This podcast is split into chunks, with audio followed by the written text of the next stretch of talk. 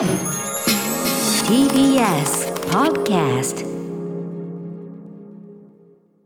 さて時刻は8時30分になりました。ネット局でお聞きの方そしてラジコでお聞きの方もこんばんは。TBS アナウンサーの山本貴明です。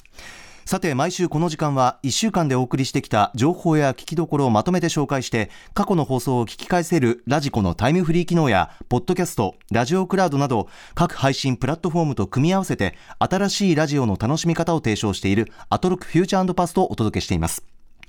毎週リスナーの皆さんからはその週のアトロクを振り返るメールパストメールをお送りいただいていますが今週はこれからアトロクでやってほしい企画フューチャーメールを募集したところえーかなり多くのフューチャーメール届きましたので、時間の許す限り読んでいきたいと思います。ということで、ここからのお相手、20時台から引き続き、この方、コンバット RECさんです。よろしくお願いします。はい、どうもよろしくお願いします。そして番組プロデューサー、そして牽引者、橋恵こと橋本義文さんです。よろしくお願いします。はい、橋本です。よろしくお願いします。では早速いきましょうリスナーの皆さんとアトロクの未来を考えるアトロクフューチャーパストフューチャー編ということでリスナーさんからのフューチャーメールを紹介していきましょう。まずはこちら。えあ今ディレクターの方からレクさんがまずフューチャーメールというか内容を考えてきてくれたって。ああ、また僕ね、企画、ちょっとさっきねポッと思いついたんですけど、えーお願いします。私が考えた企画は、初めてのドライブという企画でございます。ほまあ、これどういうことかと言いますと、今なんとですね、島尾さんが教習所に通ってらっしゃるんですよ。う。うんうんうん。そう。で、あの、免許取ったら僕、乗せてもらいたいなって思ってて。ええ、なので、乗りたいんですか？乗りたい乗りたい乗り面白いじゃん、だって。いや、まあ、ですけど、ちょっとその不安とかないですか、そのえ安全面とか。それ十分にだからそれも含めて、だからスリルがあって面白いじゃないですか？ええなので島尾さんが免許を取得したその週に、まあ、人生で1回しかない初めてのドライブを生中継しようじゃないかっていう企画です。ねはいはいはいはいはいはい。行きたいこれねなだからこれ、ね、生活は踊るでもこの前ゲストで、あの、島尾真帆はいはいさん出られてて、まあうんそういう話をあされてましたけど、うん。そう、なので、まあ、だから希望者集って、僕は乗りたいんで、うん。僕もです。とか、まあ、高木とか、はい。みんなで乗って、ワイワイとドライブするの生中継どうですかっていういいですね企画ですね、これ。絶対乗りたくないっていう人はスタジオの方にいてもらって、うんうんうんやり取りするっていう。歌丸さんだから用事向かいから嫌だって言うかもしれないですよね。はいはいはいはい。うん。っていう、でもこれ面白くないですか？いや、これ面白いですね。あのーねだから、あの、ドライブ版ファーストテイクみたいな感じというか、そうそうそうそう、そういうことです。あの昔そのそう、高野万所さんとかが、あの、アシッドバンダカフェっていうクラブでよくやっていた企画で、はいあの、DJ を初めてやる人の、その、あの、要は、初初 DJ をみんなで面白がるっていう、あの、ファーストミッションっていうやってたやってたのをやったじゃないですか。高橋良樹さんが初めて DJ やるとかね。やってとましたよねかとかと。か。あとあのあの、CD が、CDR に焼いてき、かけかけてく焼いてきたんだけど、2枚必要ってことが分かんなくて、1, 1枚の CD を持ってき だけ持ってきた人が、それはミックスではないっていう。ミックスの概念現が分かってないみたな。ないいっていう。そうそう。なんかその、なんかそういう初めてだからこそのこうね、あありますよね。そうそうそう。そのワクワク感とかね、ドキドキ感を伝えられるといいなっていう、はい、そんなあ企画でございます。さんいいですよ。だって、それで交通情報とかを例えば下さんが聞いて、そのラジオの交通情報を初めてこう、有意義に使う交通情報ってありがたいなっていうそうね。そうそうそう。ありがたさもあのるしね。うんやっぱドライバーじゃない人って交通情報意外とね、そのどうんどういうふうにみんなが使うかってピンとこない時もあると思うんですけど、そうですよね。ドライバーの人だとこういう利点があるんだみたいうん。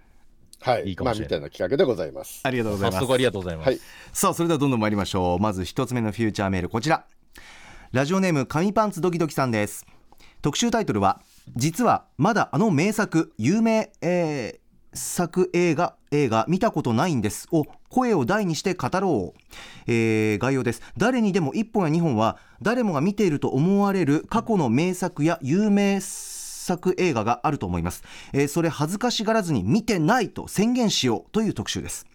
えー、かっこ決して見ていないことを威張ることではありません。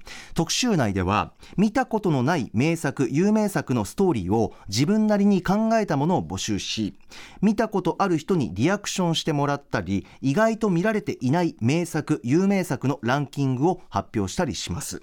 ちなみに「えあの作品見たことないの?」ではなく「えあの作品あえ、あの作品見たことないの？笑いではなく、え、あの作品見たことないの？あの興奮を今から味わえるなんて羨ましいというスタンスです。というメールでございます。はい。いや、これ素晴らしいと思います。いいですねこれよくね、あの、スタッフ間でも、これで特殊になるんじゃないって言ってたやつですよね。よね。ねそうそうそう意外と大作とか有名作で見てないのそれぞれあるよねって話よくしてあるあてる。あれ見てな、ないこれ見てないじゃんけんとかスタッフ同士でもよくやっててこれ特集できんじゃねって言って、もう3年ぐらい経って何度もね、喋ってたやつで、うん。これは本当ね、やってもいいんじゃないですかって感じ。しますこれだからまあ投稿みたいなものをベースにもできるし、あのーうん。まあその関係者みたいな話でもできるし、うん、あのこの番組ってやっぱね、そのなんか見てることをこう前提にして話すっていうような風に聞こえてしまう場面もあるかもしれないですけど、ね。なんか基礎教養がなきゃいけないわけじゃないですから、ね、そんなことは全くない、ね。全くない、うん全くないし、むしろそういうことをこうみんなが言い合って、あ、そうなんだっていう、なんかそういうこうやり取りをしていかなきゃいけないと思ってるんで、そうそうそう。いや、ありますよね、全然そんなんいや、だって、多結構分僕はちなみにいつも言うんですけど、僕はタイタニックと君の名は見てないですからね。ああ、はいはいはい。うん、でも何かポリシーがあって見てないわけではなくて、うんなんか見るタイミング逃して、いや、今更見んのもなみたいな、い。つか見ようとは思ってるけど、ずっと見てないまま時間が経ってるっていうのがこの日本ですね、うんうんうんうんやっぱ大きいところでは。スター・ウォーズを全く見ていない人ととかもね、絶対うん、いいるし、周りにもいましたけどね。そうですね。で、貴重だから見ないままでいいと思うって僕、助言したことありますけど、無理して見る必要ないと思うみたいな。お前の想像の中のスター・ウォーズで一生生きていけっていうね。そうそうそうそうそう。その人の中のスター・ウォーズ感が最後どうなるかっていうのを聞いてみたいし。うーんあと最近僕あれ見てなかったので言うと、うん、メリーに首ったけを見たことがなくて、あ僕もないです。ないですないです。でもなんか意外とないない見てる前提みたいな感じになってるラブコメの一つかなと思ってて、うんあー、なるほどなね。もうラブコメなんか見てないのだらけだな。あ。あー、見てもないのにね。そうなんかテレビとかですごくやるやつっ確かに。て、見てもないのに見た気になってたもの特集もいいですね。まあそれもあるかも断片的に 何回も見たことによって全部見たような気になっているみたいなやつもあると記憶の改ざんによって見たことになっているが、よく考えたら見ていないものっていうのもいいかもしれない。ストーリーは分かってるんだけど、そういえばちゃんと見たかなみたいな。そうそうそう。やっぱ別にカルチャー紹介だけじゃなくて、こうやってね、カルチャーのに関わることでみんなでぶっちゃけたりとか、遊んでったりするっていうのも含めてね、これいい企画だと思いますね。そうですよね。だからレックさんがタイタニックを見てないって話を聞いて、そのレックさんが今思ってるタイタニックのイメージを聞いて、で、はい見た後にどういう感想だったかみたいな話とかになるともっと面白いですしね。そうですね。はい。あ、ビフォーアフターね。はいビフォーアフターー。みたいなのも面白いですしね。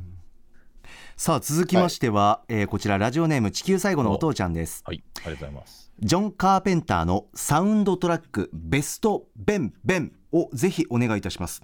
みんな大好き我らのジョン・カーペンター監督はご自身の傑作映画「ニューヨーク1997」や「ハロウィン」「ゼイリブ」「ザ・フォッグ」「要塞警察」「ゴーストハンターズ」などなどほとんどの作品の音楽を手掛けるまさに天才ミュージシャンでもありますそんな最高のカーペンター節にあふれた名曲たちの中からリスナー投票によって選ばれるのはベスト10ならぬベストベンベン、えー解説にサントラ千枚同士でおなじみの長谷川町蔵さんをお迎えし、みんなで味わいまくろうミュージシャンジョン・カーペンターの世界。なんてこんな夢のような時間が叶ったら最高すぎです。以前歌丸さんがニューヨーク1997をかけてくださった時もリスナー同士かなり盛り上がっていたので最高の特集になるかもしれません。ぜひぜひご検討のほどどうかよろしくお願いいたします。ということです、なるほど。まあ、これは普通になんかやれそうな、やれそうな企画ですね。ううんん、やれそうだし、あの、なんかもう、そういうタイミングがあったらすぐできるみたいな感じだったんね、これできるる感じしますね。うんうはん、やっぱ独特ですからね、ジョー・カンペーター監督のね、その、い。はい。やっぱサントラ、まあ、ご自身が作れるっていうところで、やっぱうりん相当特徴もあるし、あのーあとこれなんかよく語られるやつで、あのージョン・カーペーター監督って AKB が大好きみたいな話で聞いみたことあります？よ。ね。あの日本の文化がすごい好きでね、あの怪獣映画とかアイドルとかね、お好きですよね。うんなんかね、これ息子さんが、そのコディカー,カン、カーペンターさんっていう方なんですけど、はい。息子さんが日本に住んでたらしくて、コロナのあ、前ぐらい。まで。コロナで戻っちゃったらしいんですけど、で、かなりのアイドルオタだったらしくて、あ、で、なんか、その息子経由で結構その情報がフレッシュなのが入ってくるらしいんですよ。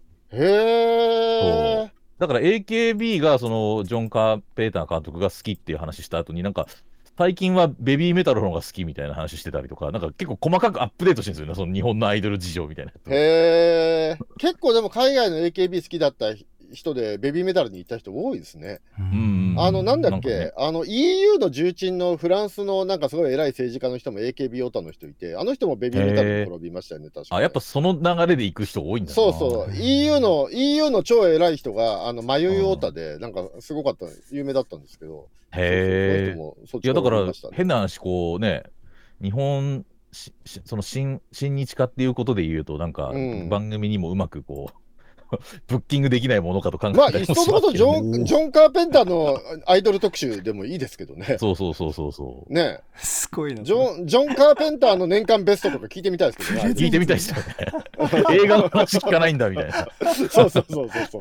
アイドルの話を聞くとかね。そうそう音楽特集で呼ぶっていうね。そうですね。まあでもミュージシャンでもあってね、その、あの、アルバムも出したりしてますからね、最近も。うん。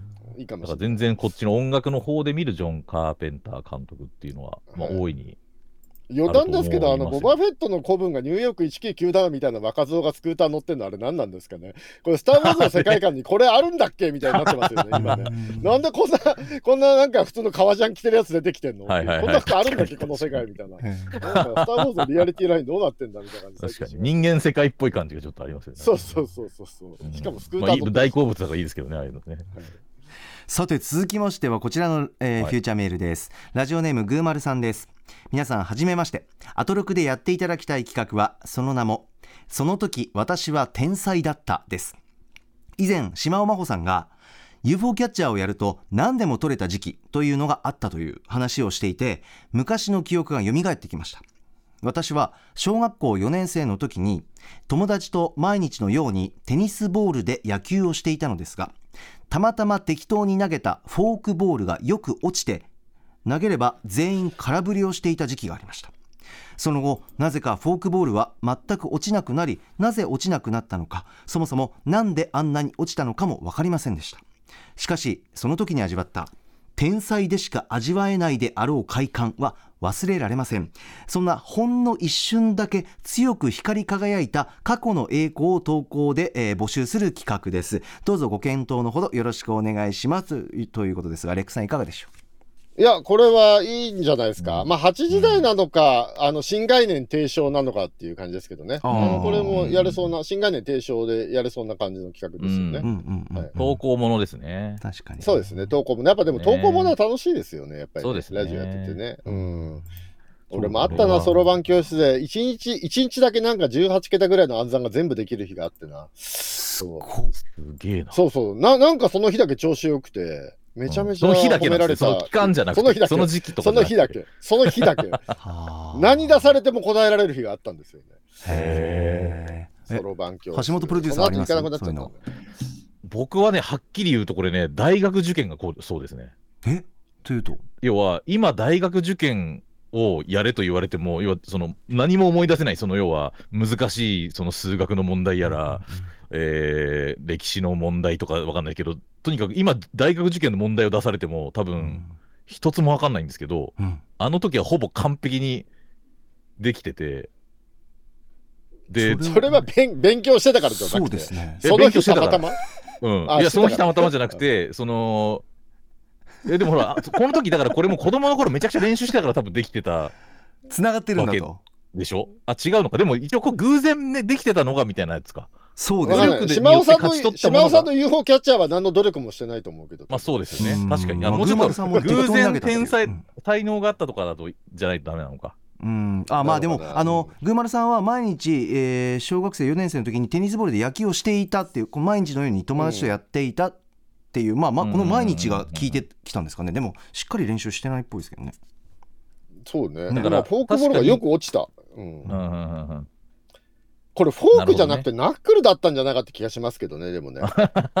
でも実際フォークボー全ルって能感がね、うん確かにねそうそう。フォークボールって140キロ超えないと機能しないんですよ。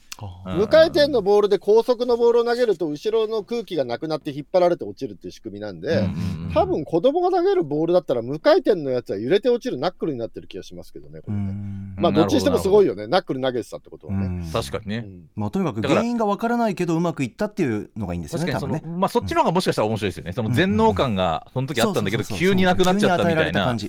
なんかそのゾーンに入ってた人が急に、ね、それを抜けるみたいな方が面白いのかもね。ねえ。皆さんいかがでしょうか。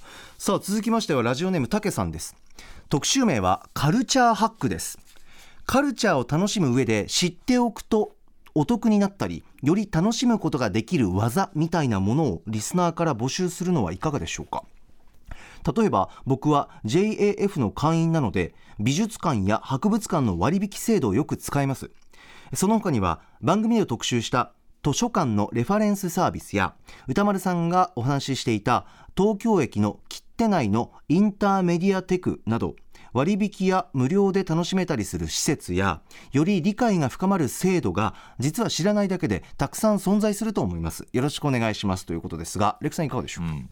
いや、これは普通に役立つんじゃないですか。やっぱりね、うんこんなにたくさんカルチャー紹介してて、全部追い切る時間もないけど、お金もないですから、そうですよね安く楽しむコツなどは、なんかうんね、ね定期的に紹介してほしいですよね、やっぱりね。うんうん、いや、これはすごくいいですね。こういうの、割とこう、あのゲストの方とか、あのまあ、出演者の方がポロッとこう言う時があったりするんですけど、なんかそれをに特化させるっていうのは一個いいと思ってて、そうですね。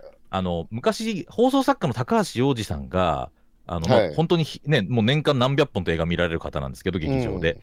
あのー番組に出られた時に、新宿バルトナインに行く時に、その、ま、あの、一番近くにある自自動販売機が、うん。あのはい。100円の自動販売機があるっていう話、なんか そのお得情報みたいなやつを言ってて、それを帰りに買って帰るみたいな話をされてたんですけど、なんかこういうローカルのやつって結構地味に便利だなと思ったりしません、まあ、確かにね、割引券うんシステムみたいなやつもいいんですけど、うんうんはいはいはいはい。いや、でも僕は普通に Kindle のあの割引情報とか結構頻繁にチェックしてますね、やっぱり。はいはいはい。あのまあ、今すぐ読むわけじゃないけど、この値段だったら期間限定だから買っとくかって言って、ガンガン漫画とか買っちゃいますね。ね確かに確かに。うん無料の期間限定ね。で、そうそうそうそう、11円とかね、無料とか、はいはね、あの、壊し屋限とか定期的にね、何十巻無料とかやってるじゃないですか。プロレススーーパースター列伝がすんげえ安かった時に一気に買った記憶ああ、ります11円の時ああったかもしれない。そうそうそう梶原一騎と小池和夫はよく11円セールやるんですよ、よくなよくなるやつ。期間限定で。そうそうう。んもう遺族の方が読んでいただけるならって感じで多分ねやってるんだと思いますけど。結構ありますねあれ役立ちますね。あの PC ゲームとかも、そのインディーゲームとかだと、あの定期的にこう、あの要はウィなんかウィークエンドセールみたいな感じになって、うんあのいきなり半額になったりとかする時あるんで、うんうん結構そういう。これアマゾンさんとかかで組んでやれないのかなっていう。いやいやあの、そういうことも全然可能だと思いますよ。ねそうか何かうんブラックフライデー的なやつとか、ね。まあ、ありますあります。うんね、そういうそういうのとあの情報サイトとかありますしね。うん、今これがね安くなってるやれやれてもいいいような気もいたしますね。うん確かにうん。それのカルチャー編みたいな感じ、はい。あるかもしれないですね。さあ続きましてはあーこちらのフューチャーメールです。ラジオネームゆるねばさんです。アトロクで特集してほしいのは J リーグです。なぜなら個人的に J リーグは日本のヒップホップラップに共通点がありアトロクリスナーに親和性が高いと思うからです。思いつくままに似ている点を列挙させていただくと1地元を大切にするというローカリズムホームタウンに根ざしたチームの選手構成や応援スタイルはたまたスタジアムグルメなどなど、え2番目無名の存在がフックアップによるスター誕生、えー J2 下位の、えー FC、えー岐阜からあ神戸を経てスコットランドのセルティックで活躍する古橋選手や、えーこれまた J2 アビスパ福岡から今ではアトロクでも特集が組まれるアーセナルと日本代表で不動のレギュラーにまでなった冨安選手などが挙げられます。えー3つ目、えーオールドスクールとニュースクールフォーメーションや戦術の変化、え4つ目スキルがないならイズムで勝負。チームの予算規模やそれによる選手獲得や売却などフロントの戦略、え5番目ビーフ。特定のチーム同士のダービーや因縁が挙げられます。ちなみに J リーグはコンバットレクさんが好きだと思われる飲む、打つ、買うでも語ることができるのでアトロクの特集におすすめです。ということ。ミクさんいかがでしょう？えそうなんですか？どの辺が飲む使うなんですか？J リーグの。ちょっと高校の説明がないんで分かんないですけどね。はい。これは何ですかね？これを買うっていうのは何を買うんだろう？うん、なんかその、あのまあ、レックさんがだから好きなというと、レッその今プロ、日本のそのプロ野球シーンというか、あの迷宮会みたいなシーンと何か通ずるみたいなことなんですかね。とかあれですかね。勝新とか松方弘樹とかそういう人々に通じるような選手が多いってことですかね そうですっていうことは、そそう破天荒な生き方をしているっていうか、そういう選手っていうことなんですかね。があんまりイメージがないですけど、芸の肥やしとして遊んでいる選手が多いっていう意味なんですかね、これねなのかな。っていうことなんですかね、これ、金谷みたいな人が多いってことですかうね。ん。ね、歴史で言うと、まあ、そうね、要はちょっと差がありますからね、そこは野球とは。うん。これでもまあまあね、書いてあることは納得感もありつつ、ありつつなんですけど、うんうん。その地方にそれぞれあのホームがあるスポーツ全部こうじゃないか感もありませんかっていう、うん野球とか。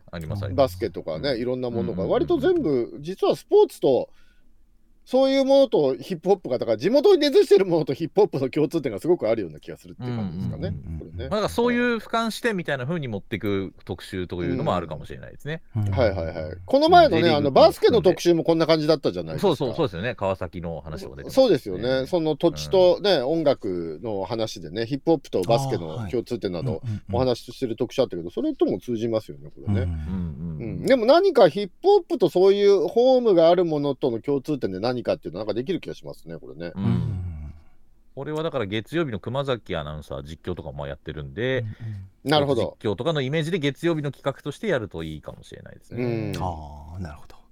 さあということでここで一旦お知らせ挟んでこの後もまだまだ皆さんからのフューチャーメール紹介していきます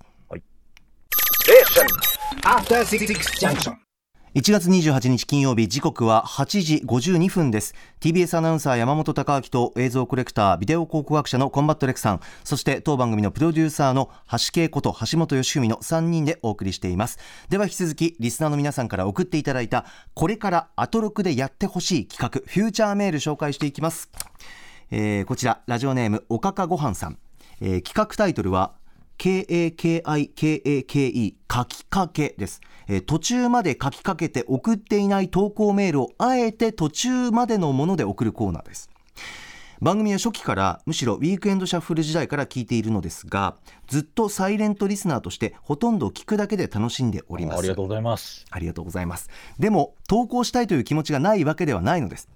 たまに投稿の文章を書いてみるのですが、うまくまとまらず、送らずじまいになってしまうのです。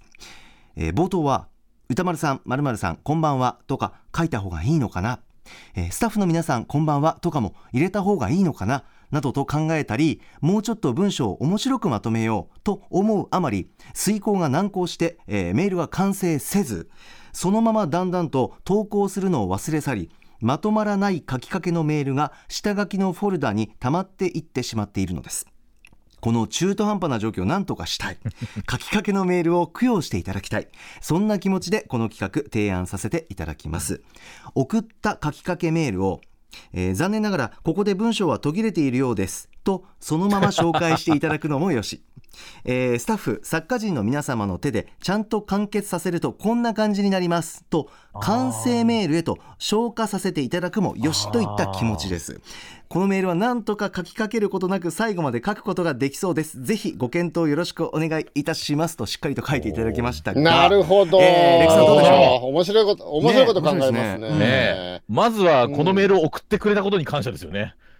これを書きかけで終わらせこれが書きかけになってたら来なかったわけですから、本当ありがとうございます。うん、これはいいんじゃないですか。これ素晴らしい企画だと思いますね。うん、このあのこのメールをここで文章は途切れているようですにするもよしの次に、んあの完成させるとこんな感じになりますと完成メール消化させていただくもよしってあるんですけど、この2つ目の方はこの会議自体を放送しちゃった方が面白いですよね。これどうやったら完成したんだろうなっていうのをうんワイワイやった方が面白い気がする、放送中にね。もしくはこう書くと僕ら的にはありがたかったみたいなこととかが多分うんこうでスタッフの中から出たりとか、それを現場でみんなでディスカッションすると面白いうん。企画かな。これこれすげえ面白い面白いね。これいいんじゃない、ね。うん。うん。やれるよ。これはもう採用レベルでしょ。いや、ねやっぱ2回目でさ、2回目っていうこともあって、前回より来る企画めちゃ面白くなってる。あーこのフューチャーメールのコれいや、ーナーまあ、いやうん前回もすごい面白かったですよ。前回面白かったですいやよ。前回のでもなんかレキさんの出した企画も面白かったし。うんみんな掴んできた感じがする。うんなんか面白い。すごい。なんかこれはでも会議だよ、これ。あのー本当になんか、要はそのままでいいんだっていう、なんかそのね、あの無理をしなくていいんだっていうことにもなるし、あのうん。うん聞いてる側からするとね。うんうんうんいやでも何回も遂行してさ面白い文章にするためにさなんかいろんな就職でテクニカルになって ぐちゃぐちゃになってる途中までのやつって絶対面白いじゃん。むしろそのぐちゃぐちゃの方がいいわけですからね、その整ってそうそうそう整っちゃうとダメだから、ああなんかそね。そのコピペで変な順番になってるとか、そういうのも多分なってるとかね。まだ途中だから、ね、で下書きのだからメールの下書きのあの状態のままってる それは面白いよね。いいですね気持ちむき出しのままの文章が見られそうですしねいやこちら時々その遂行の後がその本文の後に、うん多分さっき遂行してコピペした後だろうなっていうのが下に残ってるやつとかたまに来るんですよメールとかで。うんうんうんそういうのとか見るとあ頑張って書いていただいたんだなっていう感謝の気持ちが結構ありますね読むとね。なるほどねねそうそうそう。いやこれは早めの採用ね企画スタートしそうでござこれいますはいけこれいけますね。いいですよ。はい さあ続きましてはもう一つラジオネーム佐藤優さんです。いつも楽しく聞いております。早速ですがやってほしい投稿コーナーを送らせていただきます。内容はいつもは嫌なやつが輝いて見えたあの日。例えば会社で嫌なやつがピンチの時に助けてくれたとか嫌いなやつと飲み会で話してみたら今後は仲良くできるかは別としてちょっと面白かった。なんて話。タイトルは「お前映画版のジャイアンかよ」でどうでしょうか？という。